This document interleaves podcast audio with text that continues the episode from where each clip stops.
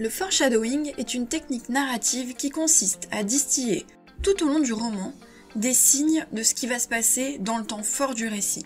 Ces signes peuvent être en lien avec un objet, le comportement d'un personnage, la météo, un trait de personnalité, l'ambiance ou encore l'atmosphère d'un lieu. Ce sont des éléments qui prendront tout leur sens et toute leur importance à la fin de l'histoire. On ne comprend leur présence, voire leur importance, qu'au moment du dénouement. Sur le moment, ces détails paraissent anodins, et c'est là toute la difficulté pour l'auteur. C'est quand on arrive à la révélation, à la fin du livre, que le lecteur repense à tous ces petits détails et ces symboles, et que toutes les pièces du puzzle s'assemblent. On veut que le lecteur remarque assez les indices, que ceux-ci l'interpellent sans pour autant qu'il en comprenne la signification. Attention toutefois car le risque est de gâcher tout l'intérêt du lecteur. Si les indices sont mal dosés, vous risquez de tout révéler. Il faut donc trouver le bon équilibre.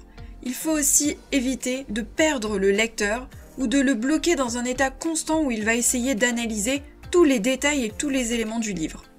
La technique du foreshadowing n'est vraiment pas facile à réaliser, et pour y arriver du mieux possible, il faut utiliser la technique du plan détaillé.